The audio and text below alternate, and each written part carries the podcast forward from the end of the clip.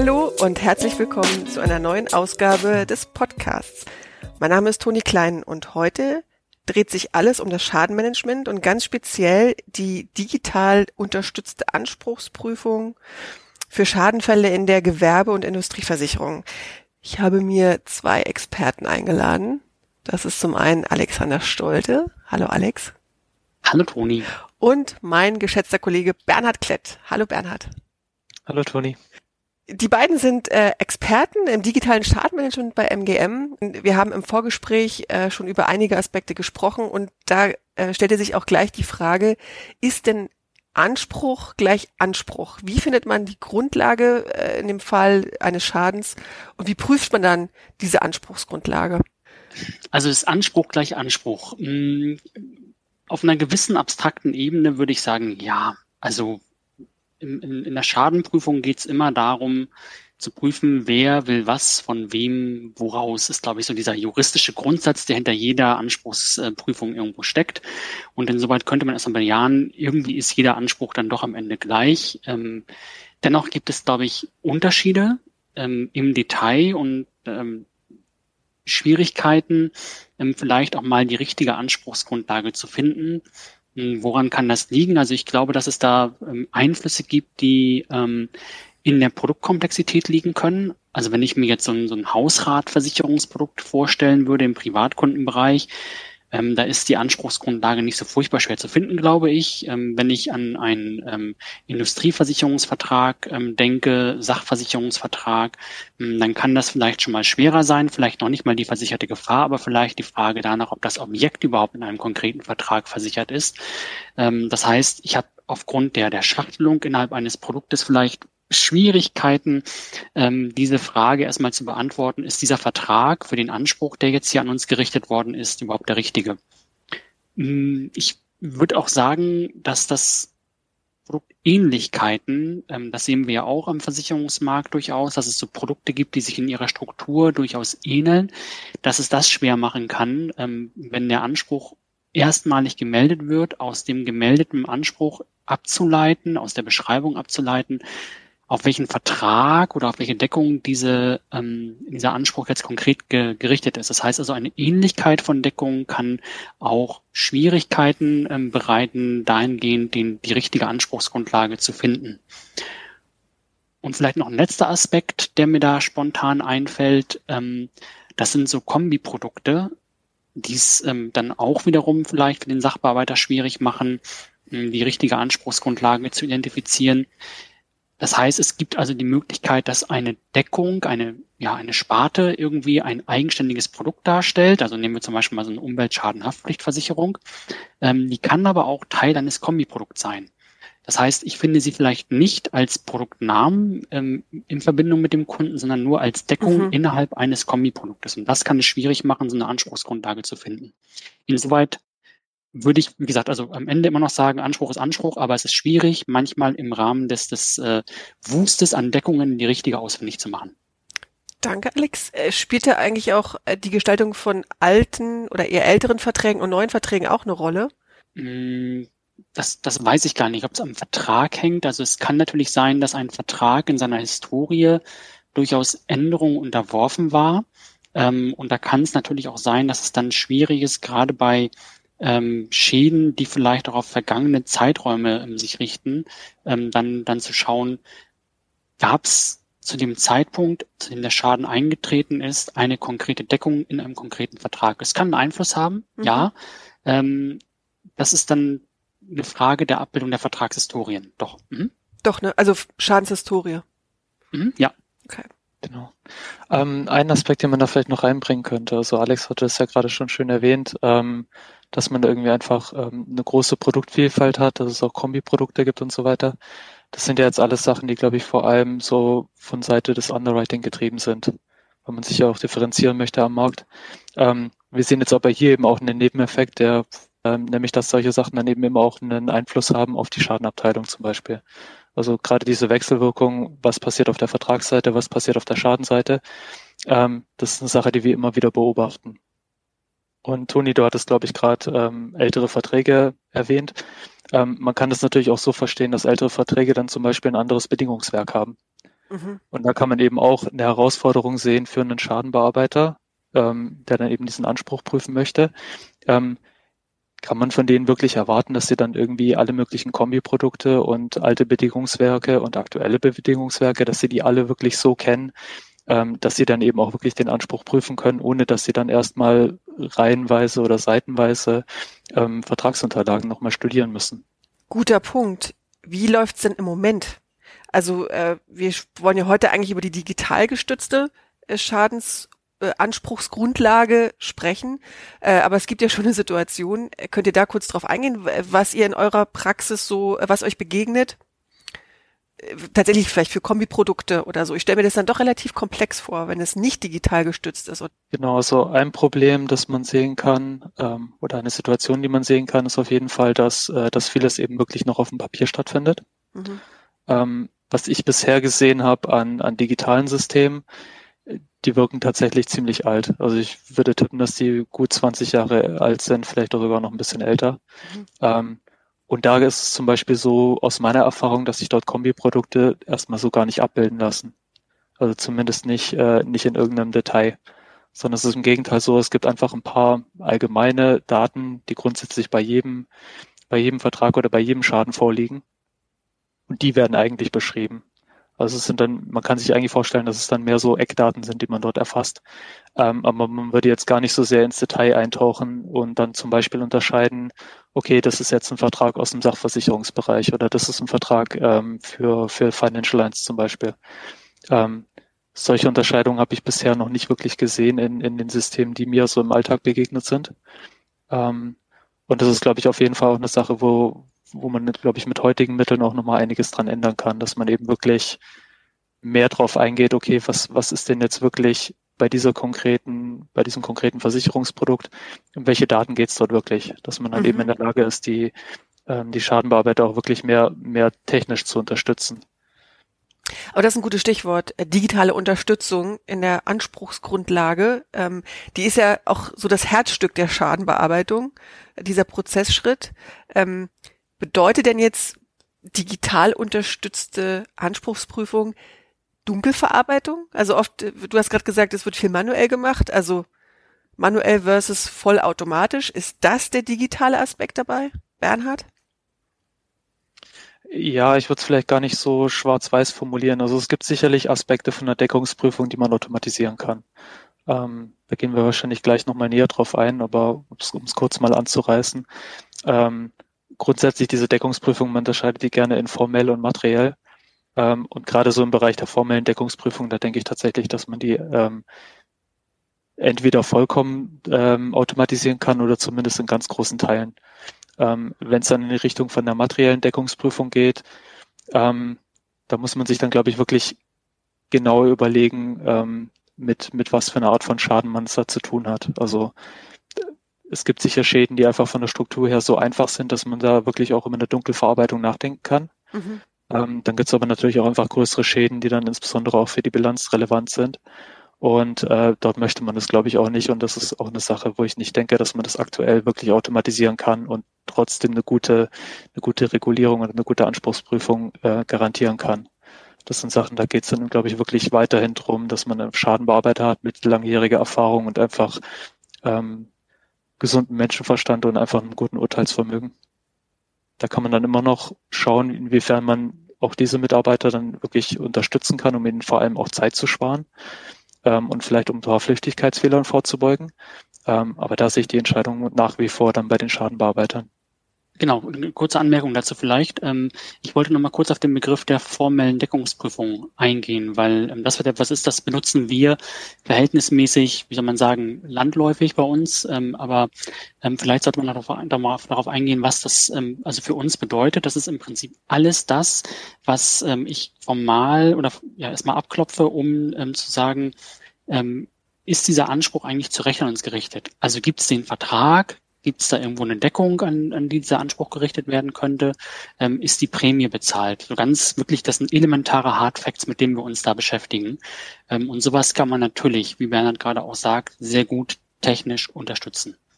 Klären, ist eine Deckung zu einem bestimmten Zeitpunkt, also zum Schadenzeitpunkt im Vertrag eingebunden gewesen. Klären, gilt die Prämie ähm, gegenüber ähm, ähm, in diesem Vertrag ähm, als, als gezahlt oder ist die Prämie irgendwie überfällig? Ist da eine Mahnung draußen? Irgendwas in der Richtung. Genau. Das wollte ich nur kurz abgrenzen nochmal zur materiellen Deckungsprüfung, wo wir uns dann wirklich mit dem konkreten Anspruch beschäftigen. Ähm, das heißt, dieses Formelle passiert eigentlich jedes Mal. Mhm. Ähm, in der gleichen Art und Weise, ne? Deckung vorhanden, Prämie gezahlt, ähm, derlei Geschichten. Und das andere ist dann wirklich immer der individuelle Anspruch, den wir uns dann angucken. Danke, Alex. Ihr habt jetzt beide das Thema formell und materiell angesprochen. Ähm, ich wollte aber, bevor wir darauf noch mal kurz eingehen, noch mal das Thema Frequenzschäden und Großschäden ansprechen. Bei der, du hattest es, glaube ich, vorhin schon mal so ein bisschen angedeutet. Also Dunkelverarbeitung bei Frequenzschäden ja, bei Großschäden nein. Kannst du da noch mal ganz kurz drauf eingehen, wo dann jetzt digital unterstützte Vorteile liegen in dieser Unterscheidung? Genau. Also grundsätzlich ist es ja immer so eine Abwägung, die man hat. Also es gibt ja einerseits ähm, die, die Kosten und der Aufwand, der irgendwie entsteht durch die Schadenbearbeitung. Ähm, andererseits ist es natürlich auch mal so, dass man daran interessiert ist, was dann das, das wirtschaftliche Ergebnis dieser Schadenbearbeitung ist. Ähm, und da macht es dann durchaus Sinn zu unterscheiden zwischen den Frequenz- und den Großschäden. Also Frequenzschäden, das sind typischerweise die, wo man, ähm, wo man einfach gern automatisieren möchte. Ähm, eben weil das ja das sind Schäden, die oft auftreten, die sind nicht sonderlich komplex, die haben auch keinen großen Einfluss auf die Bilanz. Ähm, da möchte man sich dann gern die Bearbeitungszeit sparen und eine naheliegende Möglichkeit ist dann eben wirklich vielleicht zu einer kompletten Dunkelverarbeitung überzugehen, aber zumindest teilweise in diese Richtung zu gehen, dass man eben einfach möglichst viel automatisiert. Und ähm, da bieten sich die Frequenzschäden eben an. Bei den Großschäden das ist dann wirklich das andere Extrem. Also das sind Schäden, die so wichtig sind, dass sie dann eben auch wirklich die Bilanz beeinflussen. Und ähm, da ist es wirklich so, dass äh, ja, dass man da einfach erfahrene Schadenbearbeiter braucht, die dann eben diesen Schaden manuell bearbeiten. Da sehe ich das nicht wirklich, dass man, dass man da zu einer Dunkelverarbeitung übergeht oder übergehen möchte. Mhm. Verständlich, klar. Da möchte man die einzelnen äh, Details im Auge behalten und zwar nicht automatisiert, sondern auf Basis von Erfahrungen und von Menschen dann wahrscheinlich. Jetzt kommen wir wieder zurück zu formell und materiell. Ihr habt es eben schon mal kurz angedeutet äh, digitale Aspekte in der formellen Prüfung und digitale Aspekte in der materiellen Prüfung. Wenn die formelle Prüfung so eine Art wie das K.O., die K.O.-Phase ist, äh, der Anspruchsgrundlagenprüfung, ähm, was genau sind da jetzt die digitalen Aspekte dabei für dich, Bernhard? Also Alex hat ja vor ein paar Minuten schon mal angerissen, was da so ungefähr oder was unser Verständnis ist von der formellen Deckungsprüfung. Ähm, und wie du gerade meintest, Toni, da gibt es im Prinzip die K.O.-Phase oder ein paar K.O.-Kriterien. Also ähm, da interessiert mich zum Beispiel, okay, um welchen Vertrag geht es eigentlich? Ähm, ist es äh, das Schadendatum, liegt es innerhalb der Laufzeit des Vertrags und solche Fragen stellen wir dort. Ähm, welche Risiken sind dort überhaupt versichert in dem Vertrag? Gibt es da überhaupt einen, kann es da überhaupt eine Anspruchsgrundlage geben grundsätzlich? Und ähm, das sind Sachen, da kann man sehr gut technisch unterstützen. Ähm, da geht es dann um angefangen mit solchen Sachen wie, dass man einfach sehr schnell den Vertrag finden kann. Und ähm, da ist es dann zum Beispiel so, dass, äh, dass man sich da vorstellen kann, dass es einfach verschiedene Kriterien gibt, eben um diesen, um diesen Vertrag zu finden, angefangen mit dem Namen des Versicherungsnehmers, dass man auch guckt nach äh, Verträgen, die einer bestimmten Sparte zugehörig sind, ähm, dass man nach einer bestimmten Laufzeit sucht und so weiter.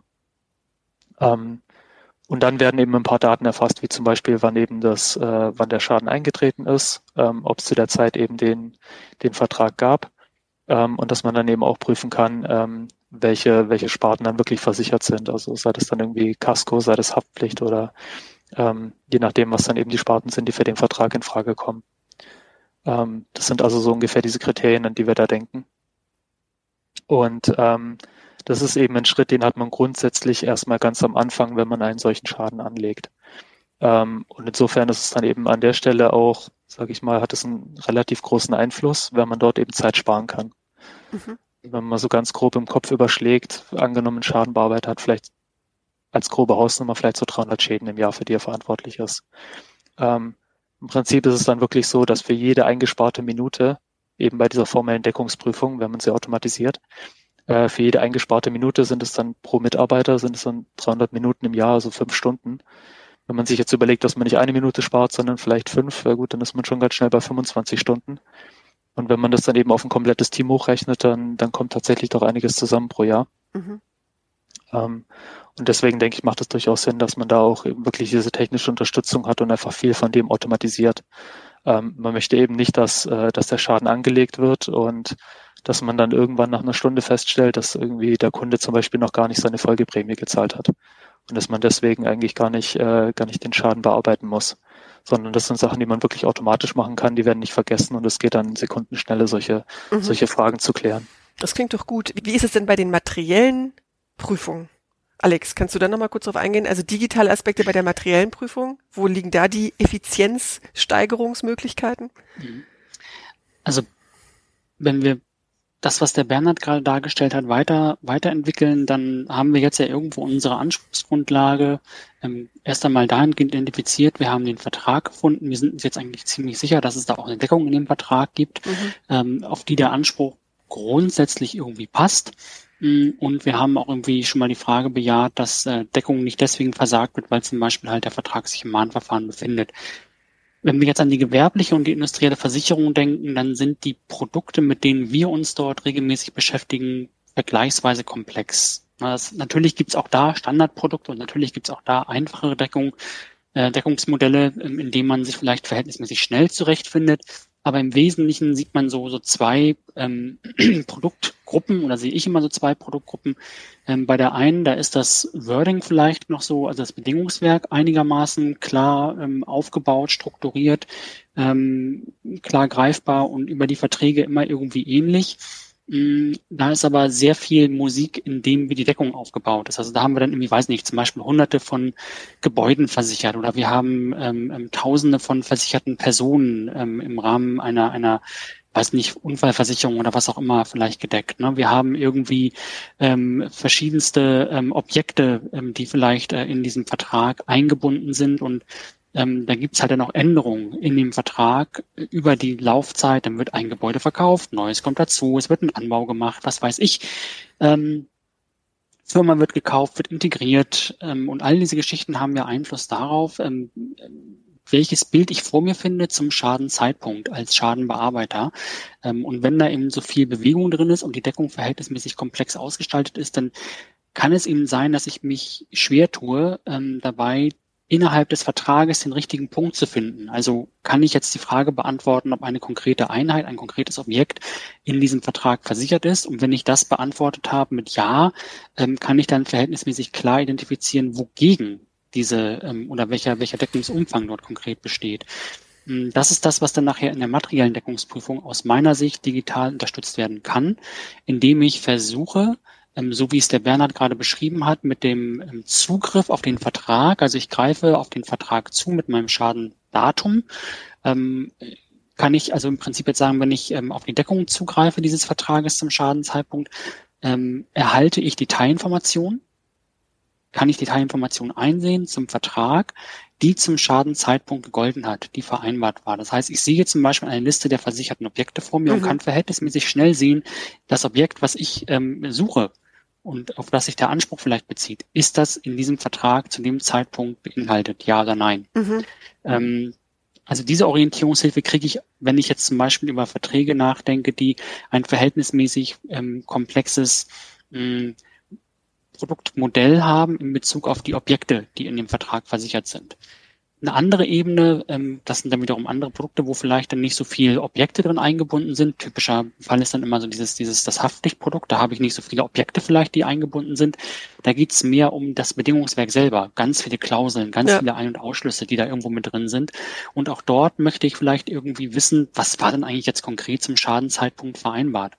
Und was wir teilweise sehen ist, dass, dass es ähm, noch Vereinbarungen gibt, gerade so in dieser Papierbearbeitung, da ist ja noch der Vertrag häufig noch im Papier geführt, da wird quasi ähm, als, als, ich will jetzt nicht sagen lose Platzsammlung, das wäre zu, zu wenig gesagt, aber als chronologische Abfolge wird da auf dem Versicherungsschein der eine und der andere Nachtrag geschichtet. Das heißt, ich muss mir jetzt eigentlich überlegen, welcher Nachtrag und welche Historie ähm, ähm, ist eigentlich jetzt für mich entscheidend und was gilt in diesem Nachtrag eigentlich vereinbart? Inwieweit haben die da vorliegenden Nachträge noch Einfluss auf das, was ich jetzt gerade ähm, vor mir sehe, weil der Nachtrag immer nur beinhaltet, was hat sich gegenüber der Vorversion geändert? Das heißt, ich habe ein verhältnismäßig schwer zu deutendes Bild gegebenenfalls, mhm. was wirklich Umfang der Deckung zum Schadenzeitpunkt ist. Und auch da kann man, denke ich, digital gut unterstützen, indem man dem Schadenbearbeiter, dem, der Schadenbearbeiterin ein Bild davon gibt, was zu dem Zeitpunkt, wir greifen mit dem Schadendatum wieder auf den Schaden, auf den Vertrag zu, an Klauseln vereinbart galt, an Bedingungswerk vereinbart galt, ähm, sodass ich da auch einen besseren Überblick erhalte. Das klingt, so wie du es gerade erklärst, Alex, irgendwie leicht.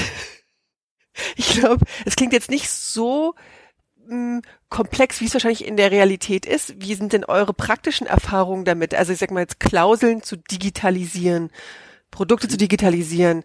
Ich greife einfach auf den Vertrag zu, dann sehe ich, welche Bedingungen gelten und welche Objekte sind eingeschlossen.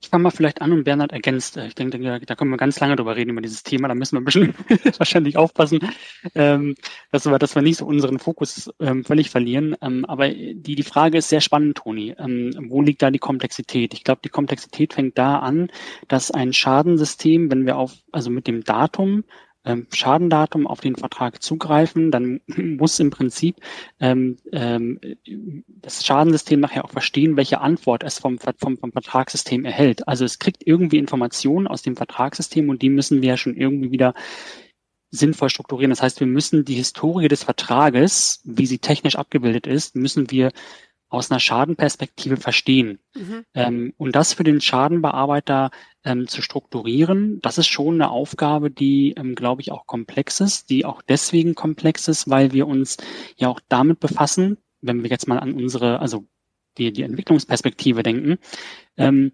wir wollen solche Schnittstellen ja nicht produktindividuell bauen zwischen Vertragssystem und Schadensystem, sondern wir wollen diese Schnittstelle möglichst so bauen, dass es uns fast egal ist, über welches Produkt wir sprechen, sondern dass im Prinzip jemand, der das Produkt auf der Vertragsseite definiert und jemand, der das Produkt auf der Schadenseite nachher ähm, ähm, bearbeiten muss, also der die entsprechenden Ansprüche bearbeiten muss, dass die beiden vereinbaren können, über welche Informationen, also verfüge ich überhaupt auf der, Scha auf der Vertragsseite und über welche Informationen muss ich auf der Schadenseite verfügen. Und die, die möchten wir für das konkrete Produkt austauschbar machen, mhm. ohne dass wir das Ganze jedes Mal individuell ähm, implementieren müssten. Und da liegt für uns so ein bisschen die, die Krux, also ähm, diese, diese unglaublich heterogene ähm, Landschaft ähm, beherrschbar zu machen. Du meinst bezogen auf Produkte und auf genau, Verträge und genau, Bedingungswerke. Richtig, mhm. richtig, genau.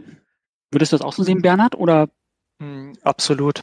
Ähm, das Ganze funktioniert natürlich vor allem dann, wenn man eben wirklich eine gute Integration hat zwischen dem ähm, System für die Schadenbearbeitung und dem System, in dem die Verträge ähm, gepflegt werden. Also darauf basiert das Ganze, dass man eben auch wirklich detaillierte Informationen aus dem Vertrag dann eben für den Schaden überhaupt verfügbar machen kann. Ähm, das ist auf jeden Fall ein Aspekt. Ähm, nächster Aspekt ist dann eben tatsächlich auch, dass man, ähm, dass man eben im Schadensystem selbst ähm, dass man dort eben auch eine gewisse Logik hinterlegen kann. Also da gibt's dann eben auch nochmal die Möglichkeit, eine Unterstützung zu machen. Und ähm, im Prinzip kann man sich das dann eigentlich schon vorstellen wie, wie eine Checkliste. Also man würde sich vor, äh, man würde sich einen, einen erfahrenen Schadenbearbeiter nehmen. Ähm, und mit dem zusammen würde man dann eben die Frage stellen, okay, wie gehst du eigentlich mit den verschiedenen Schäden um? Was sind so die Fragen, die du dir stellst und was sind dann die Konsequenzen, je nachdem von der Antwort, die du eben bekommst?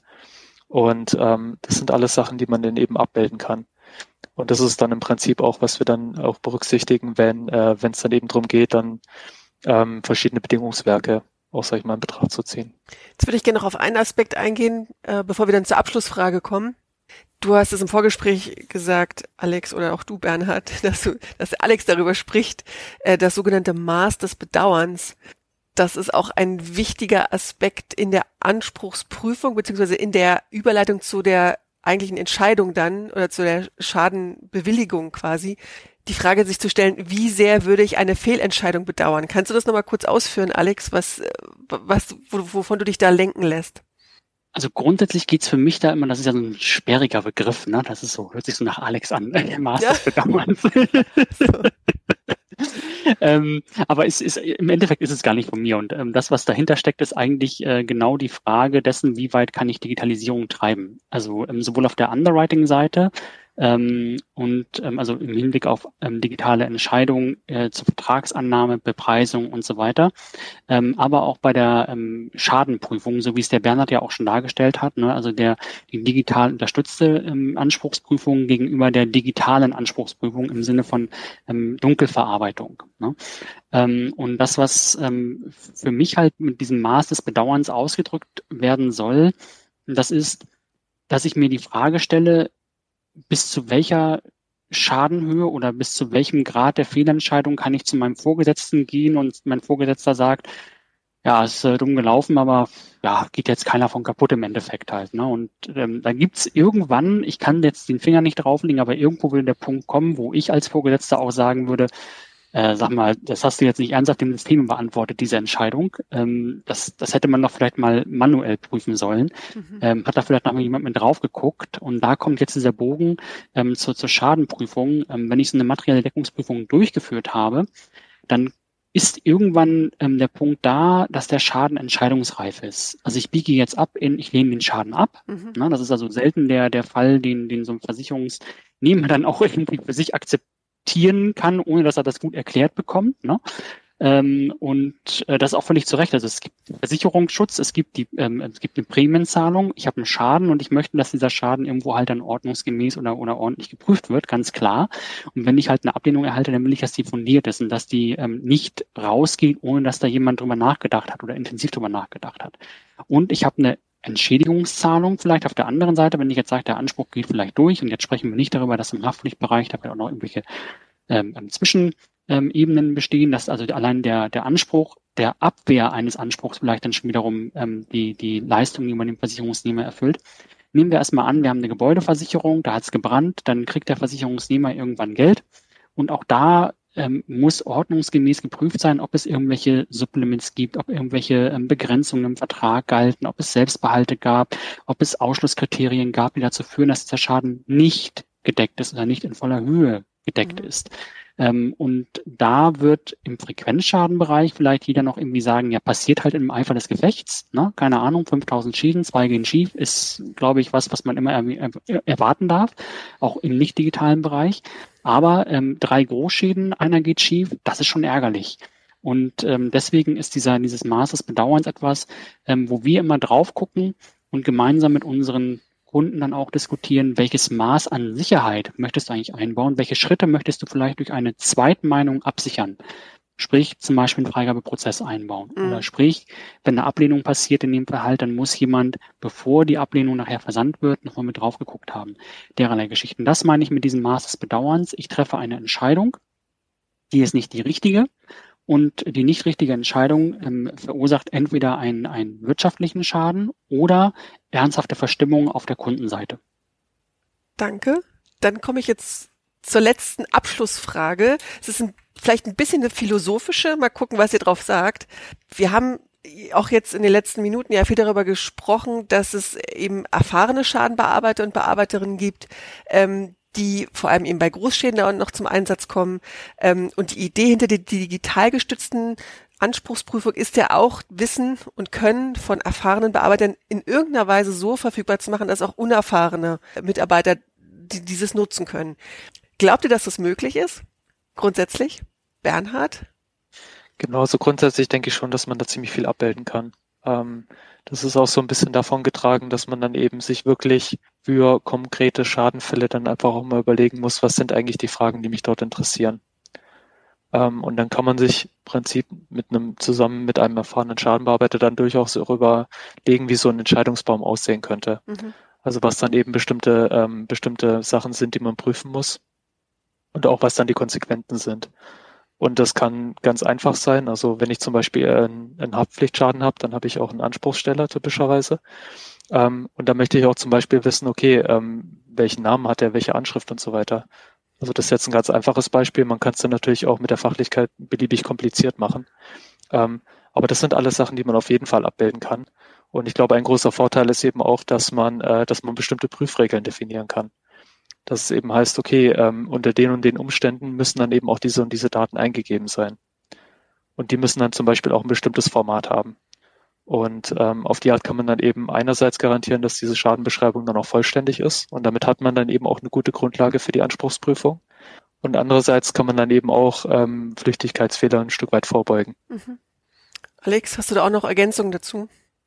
Also ich glaube, dass es auf jeden Fall ähm, denkbar ist. Wir haben ja gerade schon darüber gesprochen. Es gibt sowas wie eine ähm, digitale ähm, Anspruchsprüfung. Es gibt sowas wie die Dunkelverarbeitung. Da passiert ja im Endeffekt nichts anderes.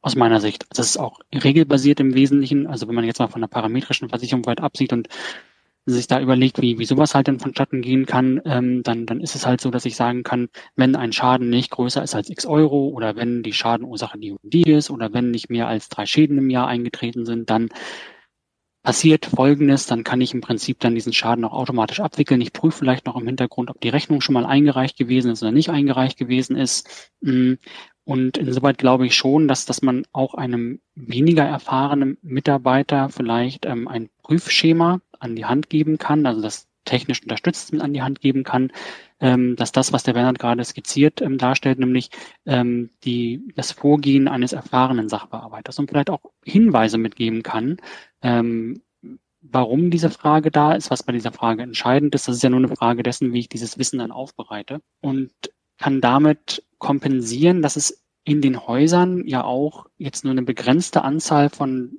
erfahrenen Schadenexperten gibt. Die sind zum einen rar, weil das dauert, bis man sich diese Erfahrung ähm, angeeignet hat. Und das Zweite ist, die sind auch teuer. Also das ist ja auch jetzt nicht, nicht günstig, sich einen erfahrenen Schadenbearbeiter ähm, dann zu leisten, der im Zweifelsfall nur Frequenzschäden bearbeitet. Das heißt, man muss natürlich gucken, wie kann man auch da ähm, vielleicht das Wissen im Haus teilen. Und deswegen glaube ich, ähm, dass es einerseits möglich ist und auf der anderen Seite auch notwendig ist, über solche Prozesse oder solche Schritte nachzudenken.